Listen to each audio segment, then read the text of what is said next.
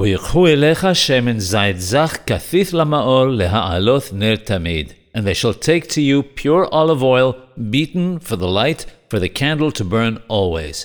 The Baal HaTurim writes that this pasuk contains a hint to the amount of time that the menorah burned in the two Bate Mikdash, the two temples. The word kathith contains the letters Tau Yod and Tau Kaf, which have the numerical equivalent in Gematria of 420 and 410 respectively.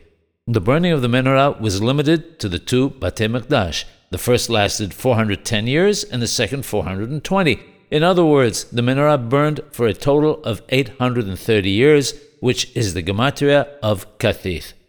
It says in Toldot Yishak, which was authored by the uncle of Maran Beth Yosef Zal, that the burning of the menorah will not be limited in the future, because the third temple will exist forever.